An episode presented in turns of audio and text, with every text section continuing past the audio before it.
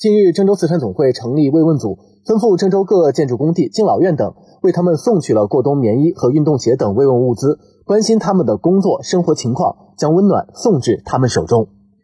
十一月二十九号上午，郑州慈善总会副会长王和生一行到郑州昌裕实业有限公司项目建设工地开展走访慰问送温暖活动，向一线建筑工人送上棉鞋等生活用品，让大家切身感受到党和政府的关爱。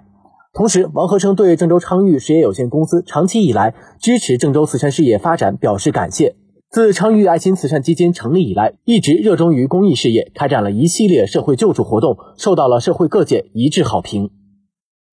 十二月二号上午，郑州慈善总会会长姚代宪、副会长王和生一行到嘉里集团郑州裕恒置业有限公司走访慰问，为一线工人送去了棉衣、棉鞋等生活用品，让他们感受到了慈善的关心。姚代宪表示，建筑工人为城市的发展做出了贡献。今天我们带着物资来到工地慰问，表达对一线劳作者的关心。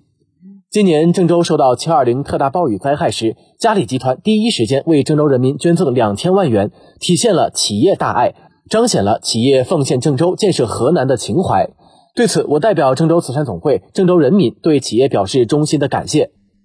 慈善企业家也是新时期最可爱的群体之一，它代表着郑州慈善总会呼吁全社会关爱、关注慈善企业家，支持和帮助像嘉里集团这样优秀的企业经营和发展。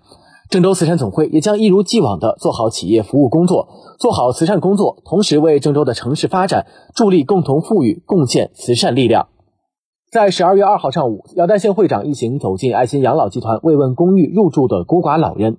姚代宪详细询问了老人在公寓的饮食、健康和生活状况，并亲切地与老人们拉家常。姚代宪赞扬爱心集团长期不遗余力地做慈善，并充分肯定了对其养老事业的贡献。十二月八号，郑州慈善总会副会长王和生来到康利达集团，慰问了这里来郑务工人员代表，为他们送去了棉衣和运动鞋等爱心物资。王和生认为，在康利达集团与薛景霞董事长的影响下，我市越来越多的企业投身到慈善事业当中，共同为我市困难群体送去了温暖和关爱。当天，王和生一行还来到河南亚星置业集团有限公司项目建设工地，为一线建筑工人送上御寒棉衣、棉鞋等过冬物资。郑州慈善总会冬季送温暖系列活动正在有序高效的推进，接下来总会将针对环卫工人、受水灾影响严重的村庄等对象开展更多的慰问活动。郑州慈善总会与社会各界一同用慈善的力量帮扶弱势群体，回馈社会，更好地发挥慈善事业的第三次分配作用，为创建和谐温暖绿城贡献力量。